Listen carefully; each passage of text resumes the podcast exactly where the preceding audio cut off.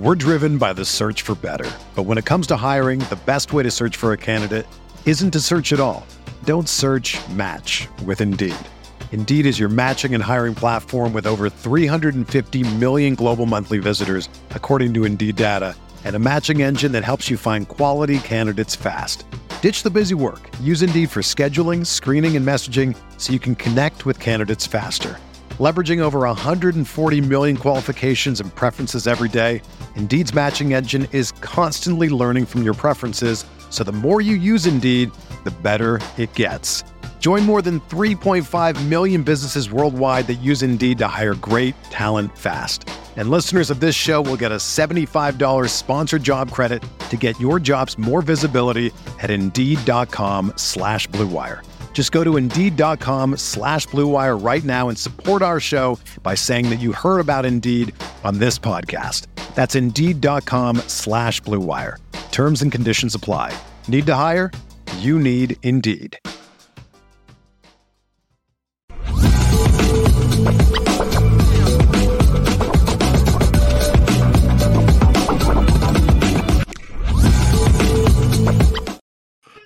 Lucky Lefty Podcast. This show, you see the title, The Pivot with the Nora Boys.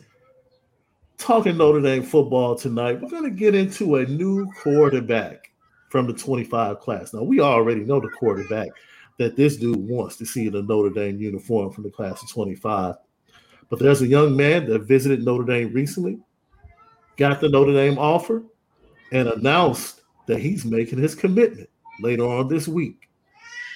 So we got to watch his film because if he commits to Notre Dame, it's Notre Dame once again playing the short game versus battling for a big time kid like Deuce Knight. We're going to get into that. We're going to get into that. Justin Scott got a little update two weeks after his first two visits. He's going to Miami, and then next up is Ohio State. So we'll chop it up and give you a little intel, just a little intel of what's going on, and then give you the playbook that Miami's trying to use this weekend when he comes down to Coral Gables. And then on top of that, left, we use the title of today's show as Marcus Freeman attempting to pivot Notre Dame in the right direction. And the reason we say that, we talked about it yesterday. He talked about spending money and doing things to improve Notre Dame, which is great, right? I'm not about to get into, you know, what needs to be done, how it needs to be done, things of that nature. But I will say this Marcus Freeman in an interview with On Three, the Notre Dame site, expressed interest in some things being changed with admissions. So I want to dig into that. And before we do that, you have to remember CFB Nation, it's the place to be. It's the place to get all your audio edibles, whether CFB All American, Lucky Lefty Podcast, or Rise and Draft. Now, we want you to subscribe to the YouTube page, the thumbs up, smash that button. Helps with the views. And then on top of that, leave your comments. We respond to all. Matter of fact, on all Apple Podcasts and Spotify, give us five stars, leave your comments. It's the Lucky Lefty Podcast exclusively at CFB Nation. You already know we spin it different.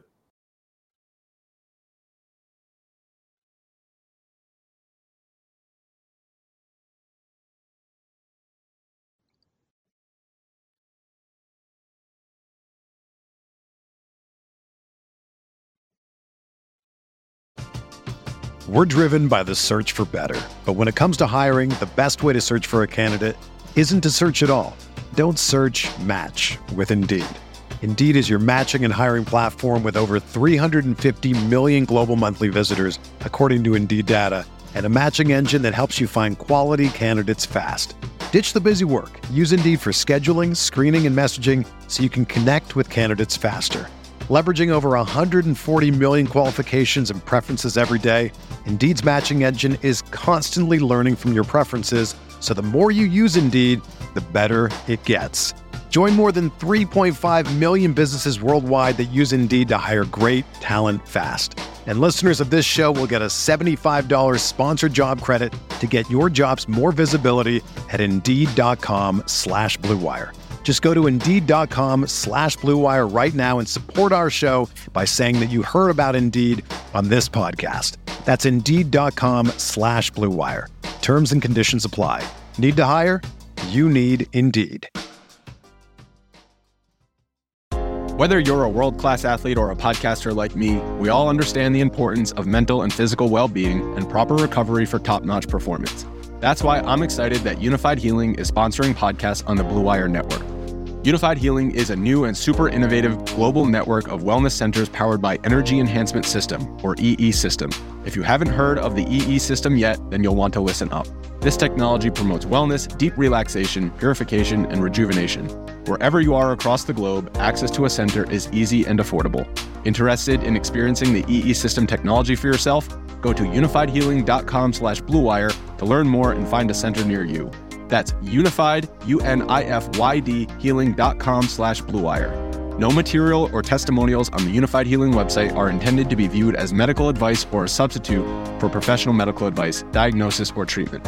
Always seek the advice of your physician or other qualified healthcare provider with any questions you may have regarding a medical condition or treatment and before undertaking a new healthcare regimen, including EE system.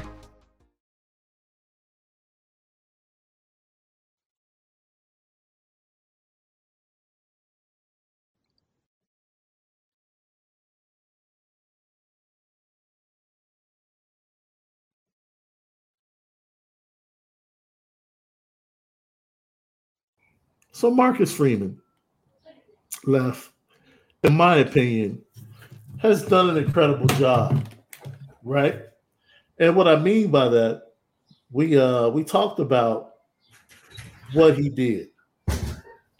Not only did he come in in a tough situation and end up being nine and four. Now we have some unforgivables that we both agree do not belong on the schedule at Notre Dame as an L ever. I don't care if it's your first year. I don't care if it's your 10th year. I don't care what year you are the head coach of the University of Notre Dame. There should never be an L next to Stanford, at least that Stanford team, and there should never be an L next to Marshall. That Marshall team. Never. Unforgivables. But even with the unforgivables, I truly believe that Marcus Freeman has done an incredible job turning the ship, saving the season, getting a bowl win against an SEC team. And then because the way they ended the season is very similar to 2014 to me. Now they don't have a Malik Zaire, they don't have a Will Fuller, they don't have a Jaylon Smith. So I'm gonna go ahead and pat. That's that's a lot. Just those three names right there, that's a lot. It's a lot that this team doesn't have. But we're talking about seasons that you had a little bit more expectations, did not end the way you expected them to end, but you turned things around and were able to get a big win against a quality SEC opponent in a bowl game. Bam. Tim Brown, he talks to the team last week and tells them, stop worrying about September. This is when you lock in. This is when you look each other in the eye and say, Yeah, we got a national championship team. It's the same thing you shared with me on multiple occasions about that summer after the LSU Bowl game. It's the same thing Bennett Jackson shared with us last week. The summer prior to the 2012 season, they looked at each other and said, We're going to the NAC. That's right. They knew it. You find out who you are as a team right now over the next two next two months. Over the next two and a half months, this team will determine whether or not they're a national championship contender. It won't be September when the ball is kicked off. It's right now. Thought that was very important for Tim Brown to point that out, for them to lock in right now. And Marcus Freeman has locked in on this program. Even though Brian Kelly left the program with a 10 and 2 record, the program wasn't healthy, left. The recruiting wasn't healthy. The coaching wasn't healthy. There were cracks in the foundation of what Brian Kelly had built. Brian Kelly knew this and chose to bounce, right? You know, when you have cracks in the foundation, the roof is messed up, you can't get an FHA loan for that, right? FHA means that the seller has to fix all of that. That's right. And get it inspected before the loan can go through. Now you can go outside a different market, different financial market, and you can still sell the home as is. If there's a buyer willing to buy it, buy it as is and say, you know what? Yeah, we can handle that. That's minor. You know, we can take care of that. Either I'm a contractor and I know how to do it myself, or we have the funds to make sure we can take care of it. And to me, being on part of the staff and getting the lay of the land as a defensive coordinator, Marcus Freeman was an individual that viewed himself as a contractor type and said, "You know what? I can handle this. I see the I see the cracks, but I think we can still win." And as he went through the season last year, he was honest enough to understand even more problems that popped up. The quarterback room, number one. Like he might have thought, hey, these two guys played well in the spring, and then all of a sudden, this ain't it. This this is not it. We're gonna have to change this immediately. And he didn't wait. He didn't wait for CJ Carr to show up. He didn't wait for Kenny Minchey to show up and you know develop. No, he said we have to change this now. And I venture to say, if Kenny Minchey and Steve Angeli are not ready at the beginning of next year, they will go right back to the portal and go find someone else next year. I think he's dedicated to that. So I think Marcus Freeman is pivoting away from what Brian Kelly did and how Brian Kelly ran things and did things. Because there are a lot of things that he did from a recruiting standpoint, from a brand standpoint. It just wasn't good long term in my opinion, for the program. And so I'm going to start off by saying that's the first thing that I'm impressed with with Marcus Freeman is that he's choosing to pivot. You know, and I, I, I indeed, I indeed like that left. He's choosing to pivot. Yeah, he's definitely choosing to pivot. I think it's a great adjustment while you're in the course of things. Shows that you're not stuck in your own ways or have an ego that's keeping you from making the right adjustments. Mm-hmm. Signs of a good coach that he's not going to, uh, he's going to coach to what he's seeing, not to uh, what he wants to happen. I mean, he's been making good adjustments, having to deal with that buyout uh, circumstance and having to uh, accept a different way of offense that he was had a vision for in the beginning. And I think him being adaptable is is a is a great factor as to why he's been a great candidate so far and a great hire as the as the replacement of what we've had before, which was more of a foundational. We're gonna do it the way we're gonna do it. For it worked for 10, 10 plus years, but now Marcus Freeman is much more on the up and up. Uh-huh. Where he's he's not going with the flow, mm-hmm. but he's acknowledging the changes and evolution of the game. Where he may have some huge obstacles where he can't fully act like everybody else, but he's given the effort of a of a program that is doing like everybody else. So I think that that resonates well within college football. Obviously, we're in the top ten in in recruiting, uh, but also it, it puts alert on the teams that do have all the resources and access. Uh, that if Notre Dame's recruiting a player, it must be something to it, and you know you better get on before you get lost. Man, especially with him, because like I said, I don't. I said this to someone the other day, and you played for him, so be feel free to chime in, left. Brian Kelly is an absolute great coach in certain facets of the game. Great coach. I think he's a great college football coach. I really do. If you're breaking down certain areas of the game. But when it comes to being a great coach see, every school is different. Ohio State is different. Being a head coach at Ohio State is different, bro. You can win 11 games and lose to Michigan, you got a problem. Ohio State is different, right? Yeah. Alabama is different. It's different.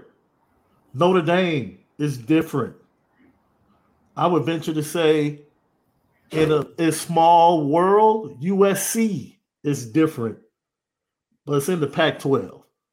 So, in the landscape of things, it really doesn't have the same spotlight right. as some other schools, right? And LA is really a professional town still. Yeah. So, so what Pete Carroll did was absolutely amazing and mind blowing.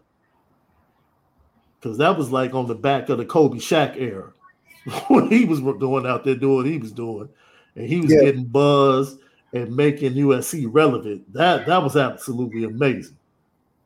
Yeah, I mean Pete Carroll was able to uh, to capture what LA was, along with what a player's coach can look like, even for a guy his age and I mean the perfect chemistry at the time with the type of players. I mean, come on now, you have Reggie Bush, Matt Leinart, uh, you know, some guys that all-time greats. Now you're gonna get a huge boost, in my opinion. Like Mack Brown gets a huge boost because he had Vince Young, uh-huh. all-time great. Now he's put some together together some good seasons and stuff after that, good players, but you had Vince Young. No matter what they say in the future, Dabo had Trevor and Deshaun Watson. so he can go 0 and 12 for the rest of his life. Mm. But you're gonna respect him as a as a great coach. You're gonna be like, man, he had some runs where whew, even Coach O got all this respect now. He didn't have he had the Bill O'Brien respect before he won with, with Joe Burrow. Now, now, now when Coach O walk around Notre Dame, you're like, oh, we got Coach O in the building. You know, so it just shows you where things are with that. And I think it's, it's cool because now you get a chance to see uh, Marcus Freeman in the light where he gets to put himself in a in an elite niche position. If he can win a championship at Notre Dame, what's that gonna look like on his resume? First year head coach. Yeah. The guy before who was the winningest couldn't do it. You come in in a five year span and, and get one off.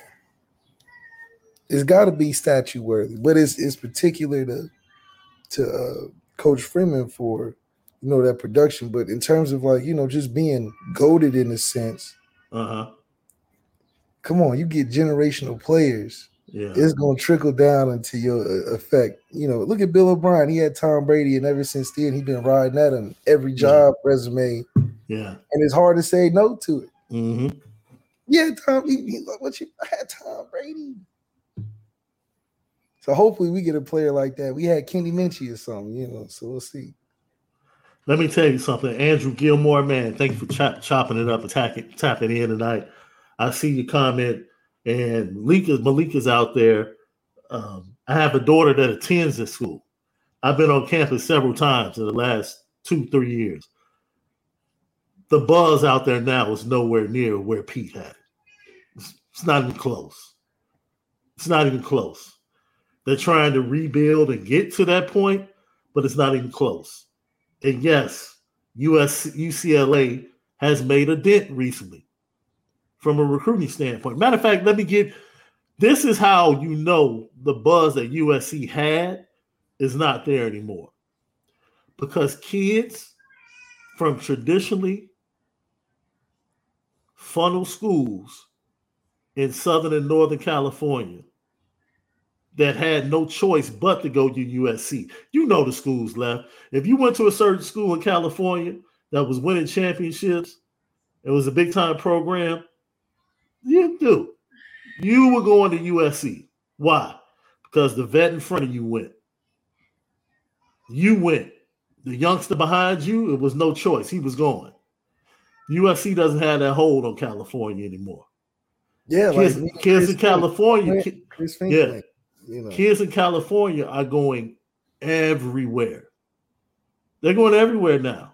Now there's not that many. There's not that many D1 universities in California when I was how they would be making it apparent. Because I asked about the same thing. I'm like, y'all got your best Yeah. players even. He's Yeah. like, man, it's really not that many schools to go to out here from D1 all the way down to JUCO.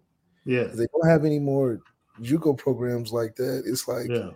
they got a couple D1 double A's and and D1. So if you're not in those two categories, I'm sorry, they got JUCO and they got D1. So if you're not in those two categories, there's no D2. You got to go out of state, which a lot of players, like players that I coached last season, I'm seeing all these schools from outside the state because they don't have that many D2 opportunities and stuff. So hmm uh, but if you're the top Malachi Nelson, it makes sense to go home to USC now. He was about to dip out of the state. Bryce Young had to dip out of the state. So now you get you get a staple powerhouse, Lincoln Riley, like Mack Brown was, like Pete Carroll was. You're gonna have a period where you're gonna get some guys rolling in and you're gonna stack some teams that are gonna be pretty dangerous because of the foundation that's there and it and it speaks more to what it what's in there as opposed to what the school is. hmm USC still USC, but is it when you got trash coaching in there? Yeah. But when you got a solid coaching in there with Lincoln Riley and the things he's doing, USC look like the, the school that never missed a beat. Yeah. But we've been beating on them for a good minute. let me let me jump in right quick because you know and we said that this show and the chat was going to be an open forum for everyone to express how they feel and i've always kept it that way i wanted this show to be a forum for everyone to have a great chat and enjoy each other and i'm not about to call out names because i think just facing it head on people will know what's up and these are two guys that i talked to and laughed with in the chat multiple times, and they've always supported.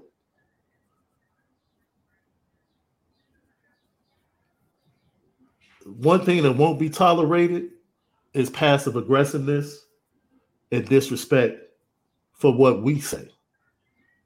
If you disagree with what we say, just disagree. But that passive aggressiveness and constant negativity miss us with that. If you want to be negative, leave the show. If that's all you have to contribute to the chat every time you come on the show, leave. Because it's one thing to have an open forum.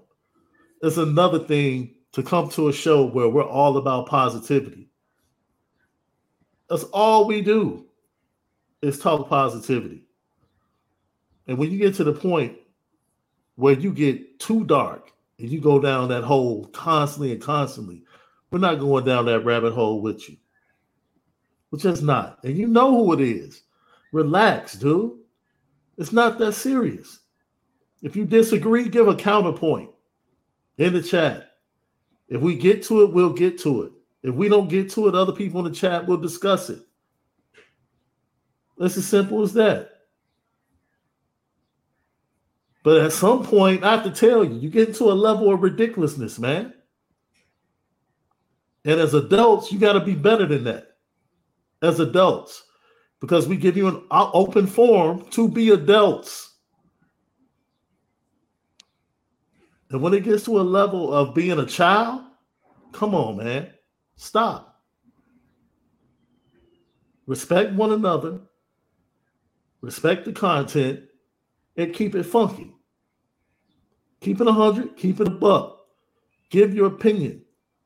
But when too much is, a, is enough, man,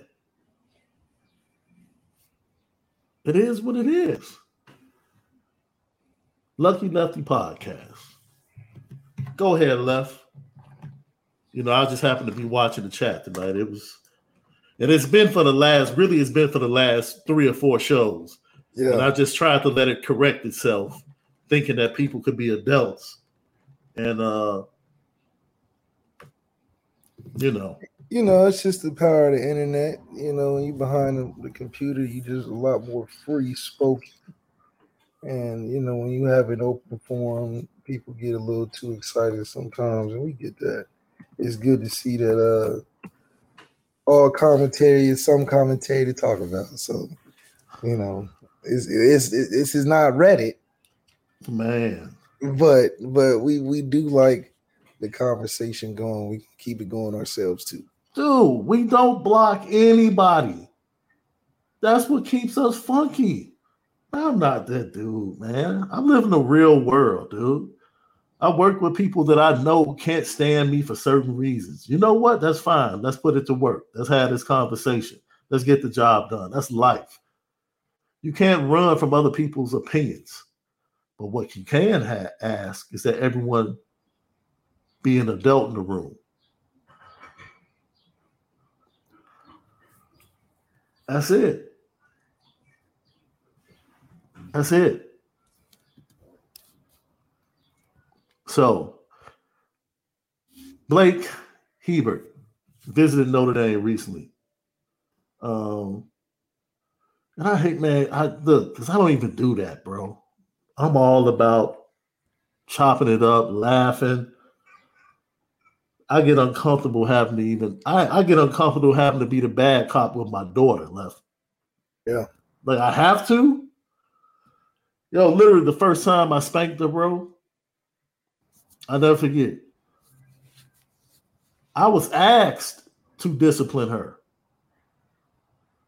I took these two fingers right here, bro, and popped her on her butt with these two fingers, and it broke me because she started crying like I had, man, you would have thought I had really done damage. Yeah.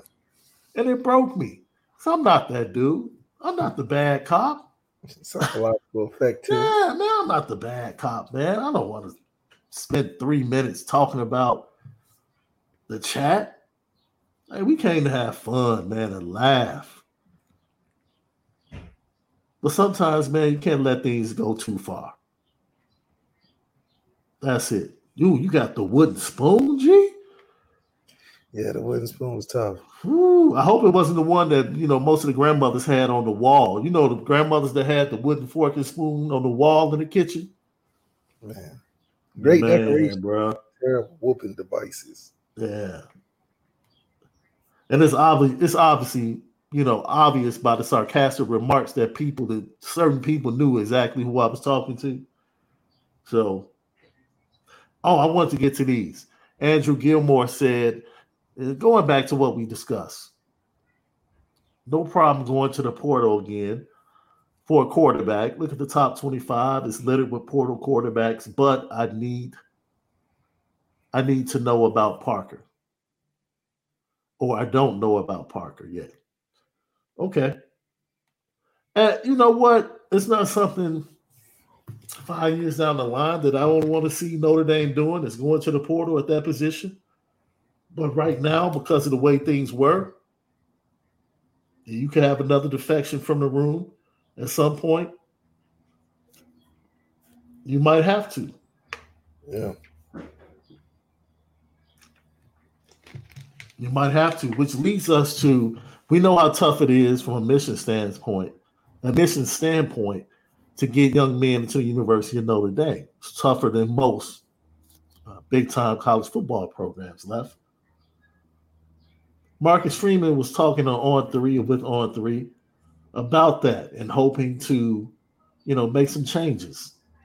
But he specifically mentioned the transfer portal and admissions via transfer. Now we know with Notre Dame, it's about you're better off almost waiting two or three years to transfer into Notre Dame because they had this big thing about core classes and you know, certain classes. Trans- it's impossible almost to get a freshman or a sophomore to transfer into Notre Dame. It really is. With the way the rules are now, right?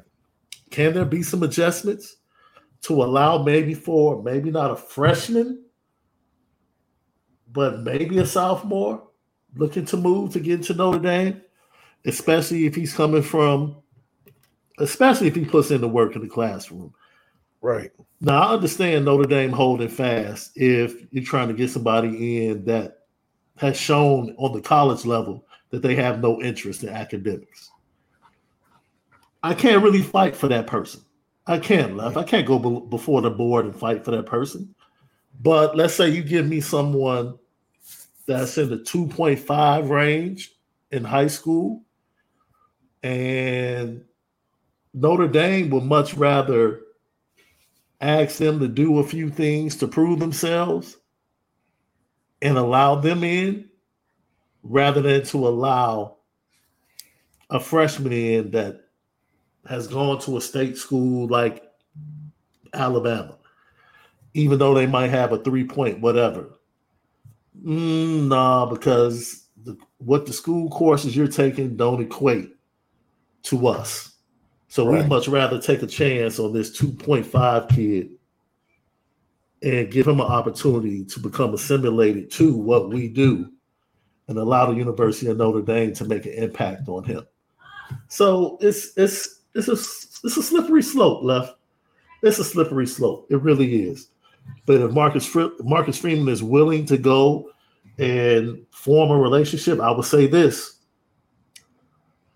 ever since the news has broken that Jack Swarbrick will be stepping down, Marcus Freeman has been more vocal about change than he's ever been. Yeah. I find that very interesting, Left. Very well, interesting. He's, he's sort of speaking from the podium of okay, I'm open now. Okay, guys, I'm starting this this this campaign over on these ideas that I got that I need some backup on.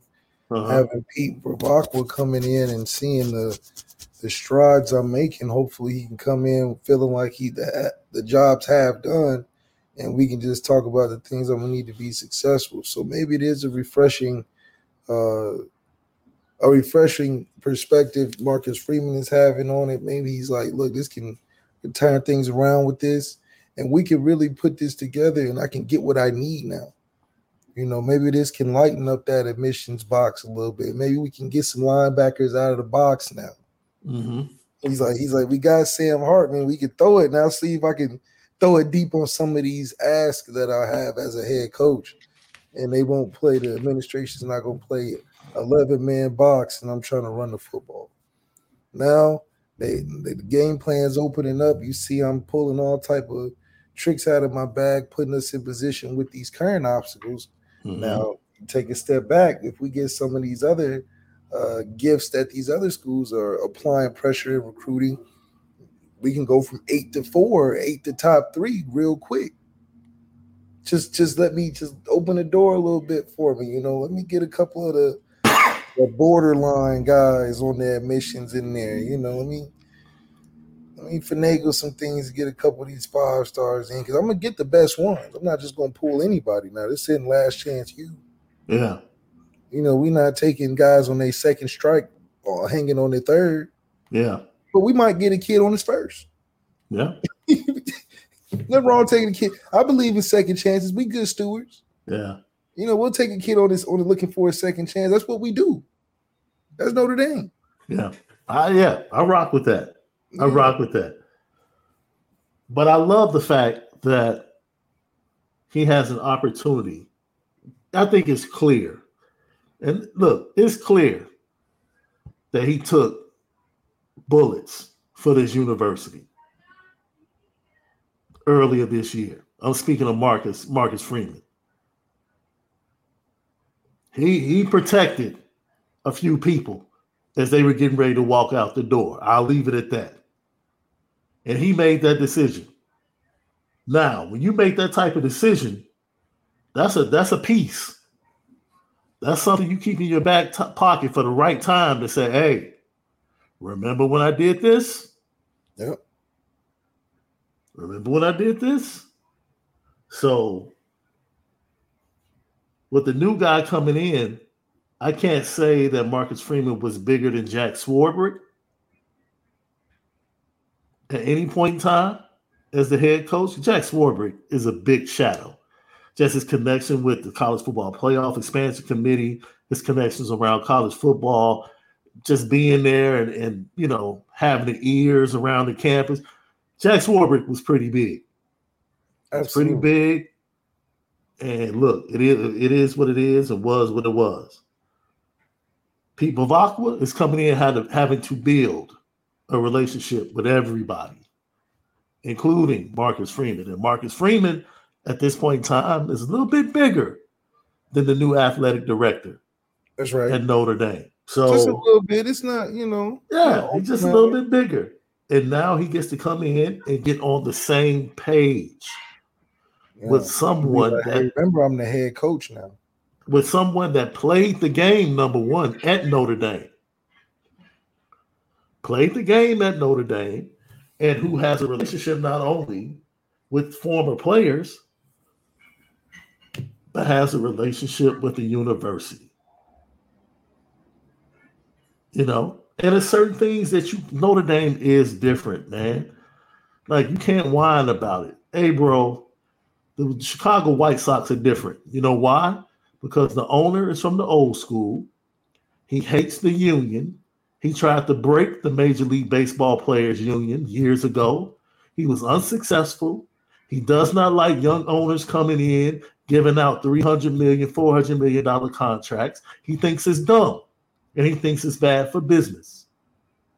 And while everybody's sitting here talking about, oh my God, he's terrible, the man has seven championships between two sports. You say what you want to say. He has seven titles between two sports. Who is this again? It's Jerry Reinsdorf. Oh, yeah, yeah, yeah. So, yes, he's old school, he's antiquated, he keeps the White Sox from going into the future and evolving as an organization. Absolutely. Does it sound familiar, left? Does it sound familiar? Uh, I'm talking about Jerry Reinsdorf, but does it sound familiar to Notre Dame fans? You see the San Diego Padres getting Fernando Tatis, spending money on Manny Machado, trade for Juan Soto, doing all of this stuff. And you know what the Padres are doing? They're doing all of that to be in third place in the division because they're still behind the Dodgers and the Giants, bro. It's still, it doesn't matter. They're still going to get spanked by the Dodgers every year. but they do it because that's the only way they can compete. Yeah. And they know it. So why just sit here and flounder? Why just sit here and flounder when I can actually spend money and really give myself a shot? And guess what happened in the playoffs last year, left? They beat the Dodgers in the playoff series. yeah, finally, yeah. They gave themselves a shot.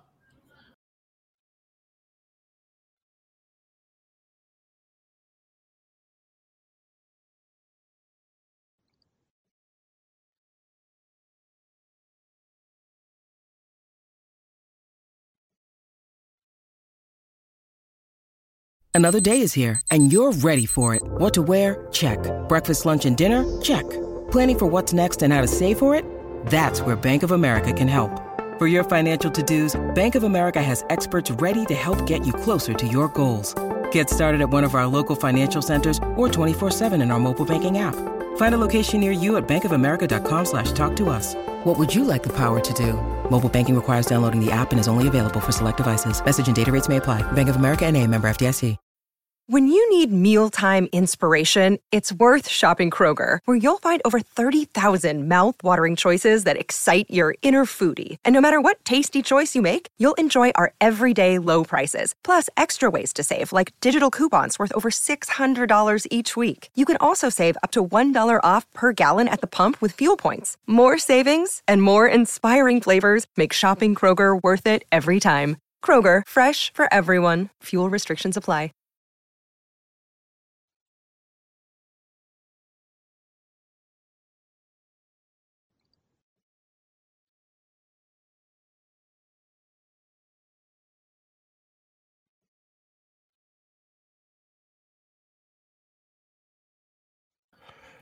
Marcus Freeman is asking administration to give Notre Dame football a shot. That's it. Just give us a shot. We don't have to spend as much as the Dodgers. We never will.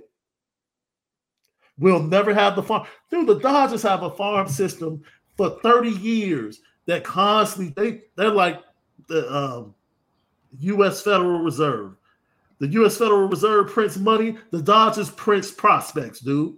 They just print rookies print rookies. They let Justin Turner go. They got this kid Outman that comes out of nowhere. This dude is just killing the ball. Where he come from? Oh no, he was, he was just down in the minors, right? They lose Trea Turner to the Phillies. Oh, who's this kid Vargas killing the ball? Oh no, we just had him down in the minors. It is what it is, man. And you can talk about the Padres got lucky. They gave themselves an opportunity to get lucky. Yeah. Lucky shows up when you get better players and you actually spend money on your team. You know what lucky is for the White Sox? Luck up on one in 2005 and keep waiting to mm. luck up on another one for another 30, 40 years. This is, yo, Notre Dame fans know what I'm talking about. No, you are not allocating what needs to be allocated to your football program right now for them to rightfully compete with the best of the best in college football. Point blank. And if you just give a little bit more, if you mm-hmm. just give a little bit more in admissions with transfers, if you just give a little bit more in NIL and other areas, you might luck up and win a college football playoff. Might. You just might luck up. It's just the fact we're so close, but we feel so far because we know what hasn't and isn't changing. Absolutely. Absolutely. You know, it's Dodgers fans in the chats. I understand. White Sox are about to get swept in Dodger Stadium this weekend. My baby girl is going to the bobblehead night Thursday. I told her, just go and enjoy the food. The White Sox, White Sox ain't doing a darn thing against this Dodger squad. And the Dodgers haven't even they dude, they're chilling, they're coasting. They haven't even started playing good yet, left. Oh, they haven't even no, they're like eight, nine games above 500, and they're just coasting. They're like two games behind, I think, Arizona. Arizona, they're gonna man, they're gonna be like five, six games clear of Arizona by the time we get to August and September. And Arizona has a nice young team. Yeah, they do. They have a nice young team. But the Dodgers just running things right now. Yeah, the Dodgers run the NL West, and everyone knows it. Everyone knows it. And the only way to truly compete, you can't outspend them. You can't outspend Georgia and Alabama and Ohio State. No. You can't. Notre Dame could because they have the money it's crazy because we definitely could. Yeah, but they're not going to do that. They're not. But they don't have to to make it more competitive. They don't have to. So, look, it's a difficult situation with the undergrad transfers because of the core curriculum. I'm not taking core classes from the University of Arkansas and equate them to core classes from the University of Notre Dame. That's just not the way it's happening. No. This isn't like, yo, I would come home over the summer and go to Prairie State College, bro. Take a class that I didn't want to take at the University of Illinois. Take that bad fella, real laid back during the summer, get a B. Take that bad fella down there, put it on the transcript, bro. Because they would take their credits. And it was cheaper. Instead of being like 120 per credit hour, it was only like 40. Yeah. It's just not transferable. That's what Notre Dame is saying. That work is not transferable. Not here. It's not. It's just not transferable. And that's an admissions thing. And I'm not about to sit up here and argue about that. Not from an undergrad trans standpoint. No, no. Not, but you know, the Brandyn Hillman situation, I'll argue this. The Brandyn Hillman situation is ridiculous. It's yeah. ridiculous. Like, stop. You wanted him to get a B, he got a C plus. If you want to split hairs like that, then you might as well stop playing, stop taking players that have less than a 3.0 at Notre Dame. Yeah. If we're splitting hairs like that. Really? Come on, man. And I applaud Brian Bronte Johnson, who's going to be making his decision coming up later in the week. He went above and beyond in his academics. Really turned the corner. Called Notre Dame's eye. But I'm here to tell you, when you start splitting hairs with young men in high school, either you believe in your program and that you can change young men's lives or you don't. You do your research, you find out about their families, you find out about their situations. And every left, some people come into high school their first two years and they're just knuckleheads. And then the light goes on. And once you get behind on your GPA, it's really hard to bring it up. Yeah. It's really hard to bring it up. You much rather start off fast and then, you know, let it tail off towards the end. So you don't know what the situation is with these young men. And you know, I can go on the other side and play devil's advocate and say, yo, you asked the kid to do one thing, one class. And if he couldn't focus on that one class and get the grade asked, uh, what else do you want us to do? Man, so it is what it is. Like I said, I'm not about to squabble with um, transfers for undergrad because I under, it makes sense to me right why you wouldn't take certain credits from certain schools at the University of Notre Dame academically. I get that. I'm not arguing that. But to leave your program at the point where the only thing they can take is grad transfers from Northwestern, that that's not happening. No. That that's not good enough.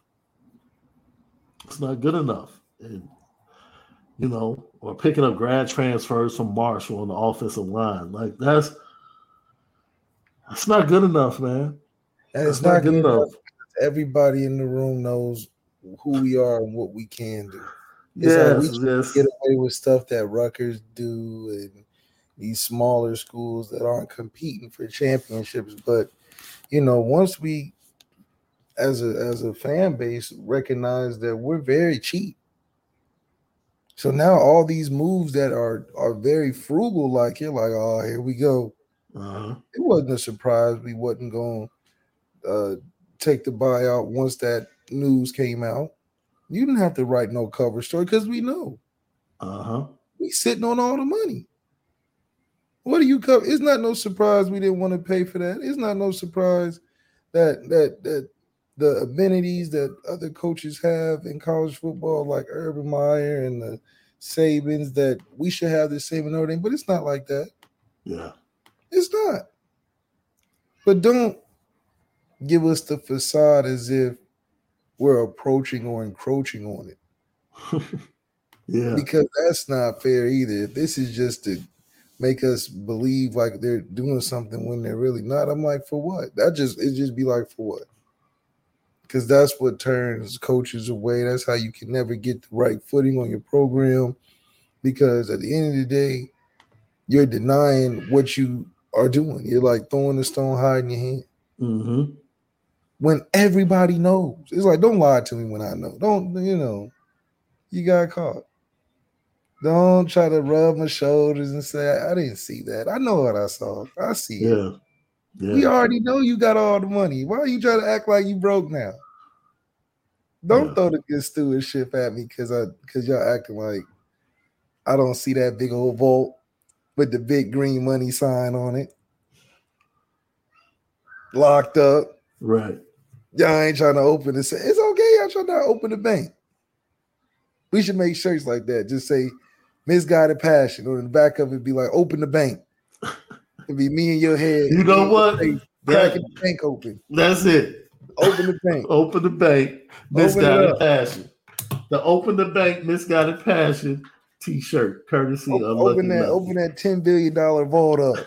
Come on, what are we talking about? It's I'm like not. I'm not even. I'm, I'm, not even greedy, bro. I'll take five at this yeah, point. Just take. Just, I'll take five at this point. Love. Give me a five million dollar budget. I know you're paying taxes on that money. I just know you're paying taxes. Just give us the taxes part of that money like write it off as a charity. Mm. So come on, man. We yeah. can put this thing out. Yeah. But crack that safe because the safe is just stacking all this money. You know, yeah. you know what happens when the money sit there all the time. You know, it just decays. Yeah. Right. Yeah. To get to eating it. You know, Pablo Escobar had a hard time. Yeah. And we see this, I, I, you know, Sid Ira said something that I'll point to that I think is uh, a little bit far fetched when it comes to Notre Dame fans and how they feel as fans because uh, I Notre Dame feel fans would feel like Notre Dame football made Notre Dame. You need to do your history on the University of Notre Dame and the relationships that they established non-football that hold power. Not money, they hold power. There's a reason there's a great relationship with Notre Dame and all of the armed forces and the, and the academies. And Notre Dame choose. That's what I said. We choose to not win a championship. Notre Dame, Notre Dame has power in college football. If, Power. If, uh, come on, if you really believe that, and that had nothing to do, and that had nothing. They have not. That has nothing to do with your AD was a power broker for the expansion of college football playoffs when Notre Dame was supposedly not relevant. When people were like, "Why is he? Why is he part of the committee?" Because it's Notre Dame. Has nothing to do with the results knows, on the field. Because Notre Dame that has financial power, world power. They're, they're the only world power in, in football, in sports. Think about that. They're the only world power in sports. No, you know Notre Dame because of football. If you grow up in the Chicago area, nobody's talking about Notre Dame just for football. Are you kidding me? You know, Chicago was the bastion for the Catholic Church when I was growing up, bro. There were Catholic churches everywhere. Notre Dame was constantly talked about. And football just happened to be the add on. Because you do know Notre Dame was a great institution that had power before that great coach that made Notre Dame a brand in football came to the university. Like I said, do your research because the power of the university was there before the football program became a power. We was the only team playing the academies back then. Absolutely, the was winning championships. And like you said, playing like on you, radio. That's how we grew a, a, national base. We the only team play on radio every day. That's why they either hate us or love us. Because if you turn that yeah. radio, the only football is Notre Dame versus somebody yeah. else. Mm-hmm. That's how we got USC popping. That's just funny. Sid, Sid Irish said, I met a person in Italy and they knew Notre Dame for football. It's a place called the Vatican that knows Notre Dame for Notre Dame. Notre Dame got their name. Has nothing, has a direct line to Notre Dame that has zero to do with football. Everything to do that, that, that endowment, though. Right. Has everything to do with endowment. Like, what are we talking about, man? You're being presumptuous, man, just because you're a fan. But you're being a little, you know, a prisoner of the present, not the moment, but the present in the present day world. Do your research. Notre Dame has been a power long before the football program got its jump. And like Malik has always said, you have international power families who kids go to Notre Dame all the time. Malik said you look to your left in your trade class, and this kid's father owns this in Germany. You look to your right, and it's another kid whose father's the leader of this tech company out in San Francisco. You look behind you, and this is the other kid. It's like, dude, what other university do you get that? Where major power brokers are connected to the university that have absolutely nothing to do with football. And I disagree because I feel like sometimes that hinders the attention that the football program rightly deserves and should get to have a little bit of separation, in my opinion. But I cannot go against Malik and the other players that I've spoken to that talk about the greatness of spending time uh, and the networking power of knowing those people as you leave the University of Notre Dame and eventually lead a game of football. See it, you're digging it, bro. The fact that you just asked where would Notre Dame be without football is one of the most ridiculous questions. You haven't won a championship in 35 years. Where is Notre Dame? You can't sit here and talk about Notre Dame's irrelevant because that's been your whole argument. You say you constantly say it. They're irrelevant. They're not going to do anything. They don't spend money on football. They're not doing any of that but they're still Notre Dame. The brand is still the most popular global football brand in the world. You you killing your own argument. And if you feel like it's just a private university in Indiana, it was a private university in Indiana when it was one of the most powerful universities in the country back in the early 1900s. Nothing's changed. And that was without football. And they have even more money, more money, more money now. I'm not missing your point. Your point is you want to talk about how important football is. But you point against that in your own arguments over the past week, saying that they don't do anything for the football program, and you have said that the program is irrelevant. So if the program is irrelevant, you can't use that argument to say it has made the University of Notre Dame. You can't. That's bad debating. You can't use that. That's my point. And I agree with you that they should invest more in the football program. And they are falling behind as college football evolves. I totally agree. But what I'm not about to do is push the school to the side like it's not one of the baddest things on the side of academics going and from a power standpoint. That I'm not going to do. I'm not about to shine light on the football program and then just dismiss the other side. That is Notre Dame, the university, the power broker, the academic high institution. That I'm not doing that because both can be true. The Notre Dame brand, from an athletic standpoint, has taken Notre Dame to certain places that the other side might not have ever taken Notre Dame. People might have become interested in Notre Dame through football that might not have ever paid attention to Notre Dame other than football. But we're not just about to sit up here and act like Notre Dame without football is not something in this world. There's a lot of world leaders that would disagree with you.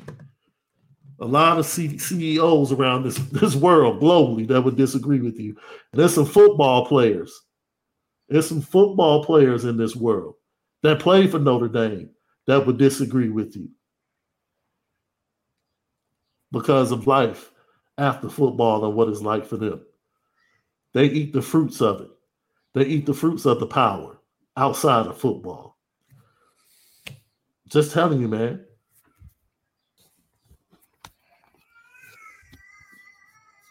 Look, man, I'm not about to get into the politics. Doma Wop, I respectfully disagree with you this narrative that Catholics would this would hate.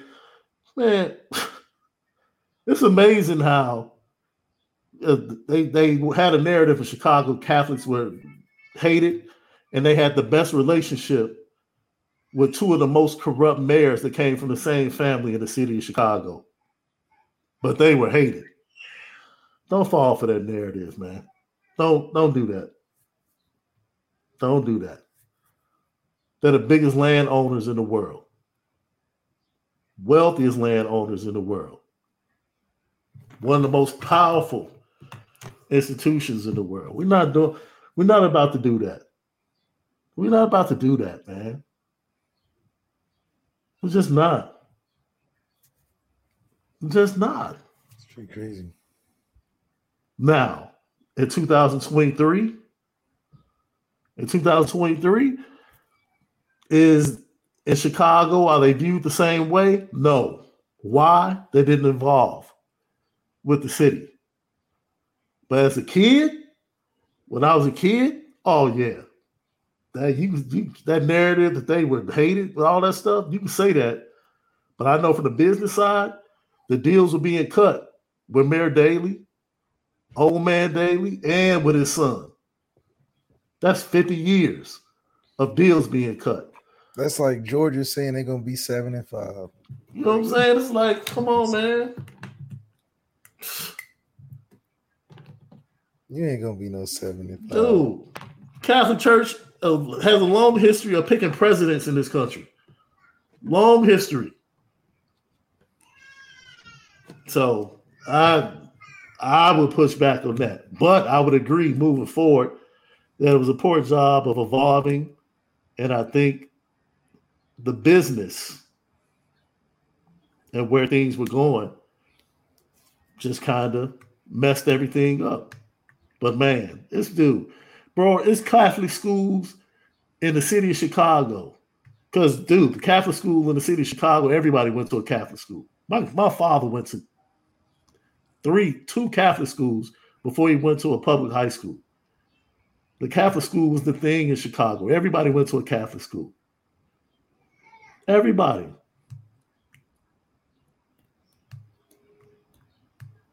But you know, once certain things started happening, they started closing them down. And do you realize to this day, I can drive around the city, those same schools that have been closed for 20 years are still owned by the Catholic Church. It's almost like they refuse to sell them. it, it literally is like they refuse to sell them, man. It is amazing. My mom tried to buy one to open up her charter school.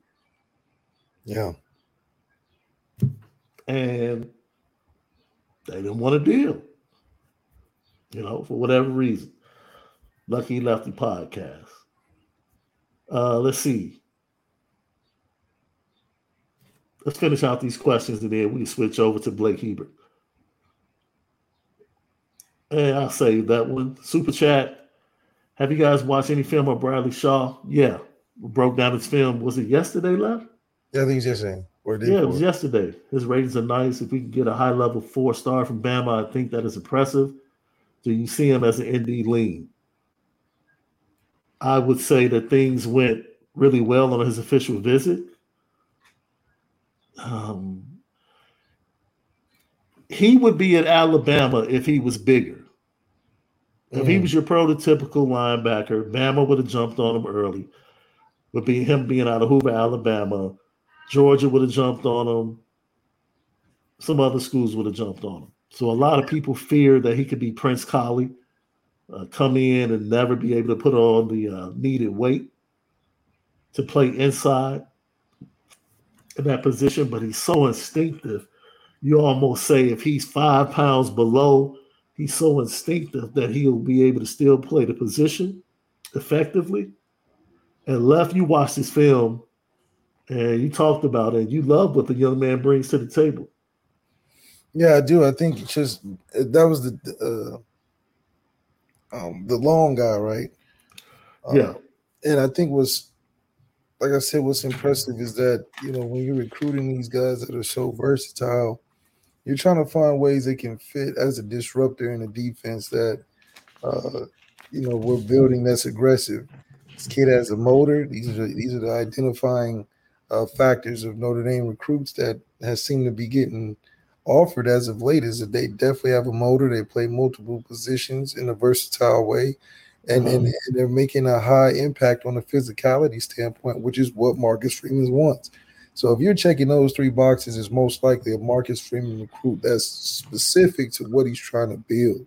Mm-hmm. So I think when those factors align, you get a kid that's going to fit like the rest of the kids in the room. Then it just becomes oh, who has the most talent of these traits that we're trying to farm into our defense as a system.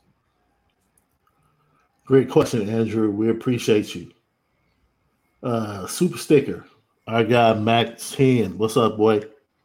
Man, is that a a glass of Anora he has in his uh, avatar, bro? That might be. We appreciate you with the uh, Ornora and the cigar in your picture there. We appreciate it. I got Andrew Gilmore. Thank you for the super chat. Any intel on rushing? Is that recruitment essentially done? I, am gonna be honest with you. I'm in the middle here. I don't know. I don't know. Uh, I saw what was you know reported over Irish Breakdown. I think Ryan Roberts was back for his first recruiting show today. I have not checked it out today to see any other intel that he might have picked up. Uh, if we're basing everything off of not what he said after the visit and just the vibe while he was there, as far as not really connecting with the kids in the class, then you know, you know, I think still Steve Wiltfong, you know, what he reported was with his conversation or came from a conversation he had with Rushing. So, you know, at this point, both things can be true. He could have had a great trip, great relationship with Al Washington, and because of the person he is, he just didn't connect with certain people on the trip. Uh, like you said, Teddy Rezac came back as a commit. He's from Nebraska. Well, that was really smart for him and really smart for Notre Dame because Carter Nelson is another Nebraska kid, right? Guess who else is a Nebraska kid that made his Georgia visit really comfortable? Dylan Raiola, who happens to be the number one quarterback. Just happens that Georgia already has Jay Bradell in the class and has his eyes on another tight end, the Matthews kid. So Carter Nelson, the best relationship from a coaching standpoint, in my opinion, is Gerad Parker. I said it at the time when Gerad Parker was elevated to offensive coordinator that that would benefit the, in the recruitment of Carter Nelson because not only is he his position coach, he is now his offensive coordinator. And I felt like that would go a long way. So, you know, to get back to rushing, it, it can honestly just be a situation where things just didn't go well. It just didn't go well, you know, from that aspect. But from other aspects, he could have a great relationship with Al Washington, and that could be truthful. And instead of being a home run weekend, it ended up being a very good weekend and a very good trip. Is that good enough to win and get him from the West Coast? Mm. Uh, you could have very well have asked Benjamin Morrison to connect, right? Another kid, been here as a freshman, been here one year from Arizona, just like Elijah Rushing. You know, could he have spoken to him about the transition from coming out west and being an Arizona kid and adjusting to Notre Dame? He could have. He could have somehow, some way, just ran into him on campus as he was walking around. But you know, if I'm not mistaken, I think another one of the young men that were visiting that weekend was uh, quiet into himself as well. You know, but you have to take things what they're worth and play it out. The fact that Notre Dame, the bigger thing is in his recruitment is that Notre Dame actually got back in the picture. And that shows that Al Washington is willing to put in work and Al Washington is really becoming very well liked by a lot of defensive linemen in the 24 and 25 classes that are top elite recruits. The question now becomes can he close the deal? Can he close the deal? That we don't know. It's all about can he close the deal. Oh, Heart Foundation. Congratulations to you, my man. He said he just, we were talking to give him the comp of selling a home early in the show. And Heart Foundation, as he always taps in with us, said 350K. He just put, he just had his realtor put his home on his market, on the market today. And we, man, I hope it sells within a week, my brother. I hope you get above asking. I hope an offer comes in that's 10% above asking and uh, five to ten percent above asking, and you can walk away with a nice little piece of change, as they say. absolutely, yeah, absolutely. No, no, don't move No problem for you pushing back. I don't think you push back hard. I just had a point of view. Uh, I had a point of view from growing up in a city where the Catholic Church was very prominent and just happened to be, you know, 70 miles away from Notre Dame. Right? And just experiencing everything that was happening, it, it just gave me a different view. Yeah, Sean Powell, there's no wait. That's that's petty train worthy. We'll get to that. We'll get to that shortly. Um, and yeah, that's not being negative. You just give me your point of view. And your point of view was valid.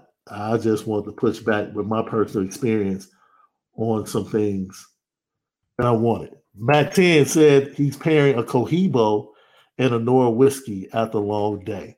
Man, that's truly a goddess, LL Nation. That's the way to close out the day. Just like Marcus Freeman does in his own collection. He sits down at the end of the night with a little bit of a Nora whiskey. All right, we come back. Don't forget, subscribe, like button, smash it. CFB Nation, Apple Podcasts, Spotify. Notre Dame attempting to pivot. Marcus Freeman being a lot more vocal about the business side of football and the admission side of football than he's ever been since Jack Swarbrick has announced that he's stepping down. I don't think it's coincidence. I think he is using this very strategically. You know, I really do.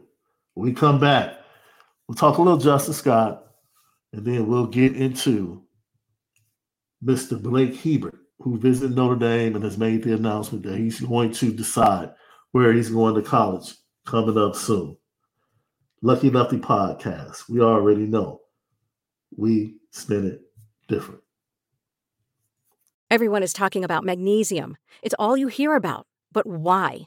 What do we know about magnesium? Well, magnesium is the number one mineral that 75% of Americans are deficient in. If you are a woman over 35, magnesium will help you rediscover balance, energy, and vitality. Magnesium supports more than 300 enzymatic reactions in your body, including those involved in hormonal balance. From functional medicine doctors to mental well being and female hormone experts, we all know that magnesium is the one mineral to improve all aspects of well being and health. But which one? Magnesium Breakthrough from Bioptimizers, the trusted choice recommended by leading experts with seven best absorbed forms of magnesium to ensure your body receives the support it needs for overall well-being. Go to bioptimizers.com slash balance today and use code BALANCE10 for 10% off. Support your journey to wellness at B-I-O-P-T-I-M-I-Z-E-R-S dot com forward slash balance. Magnesium Breakthrough from Bioptimizers, your foundation to optimal health and vitality.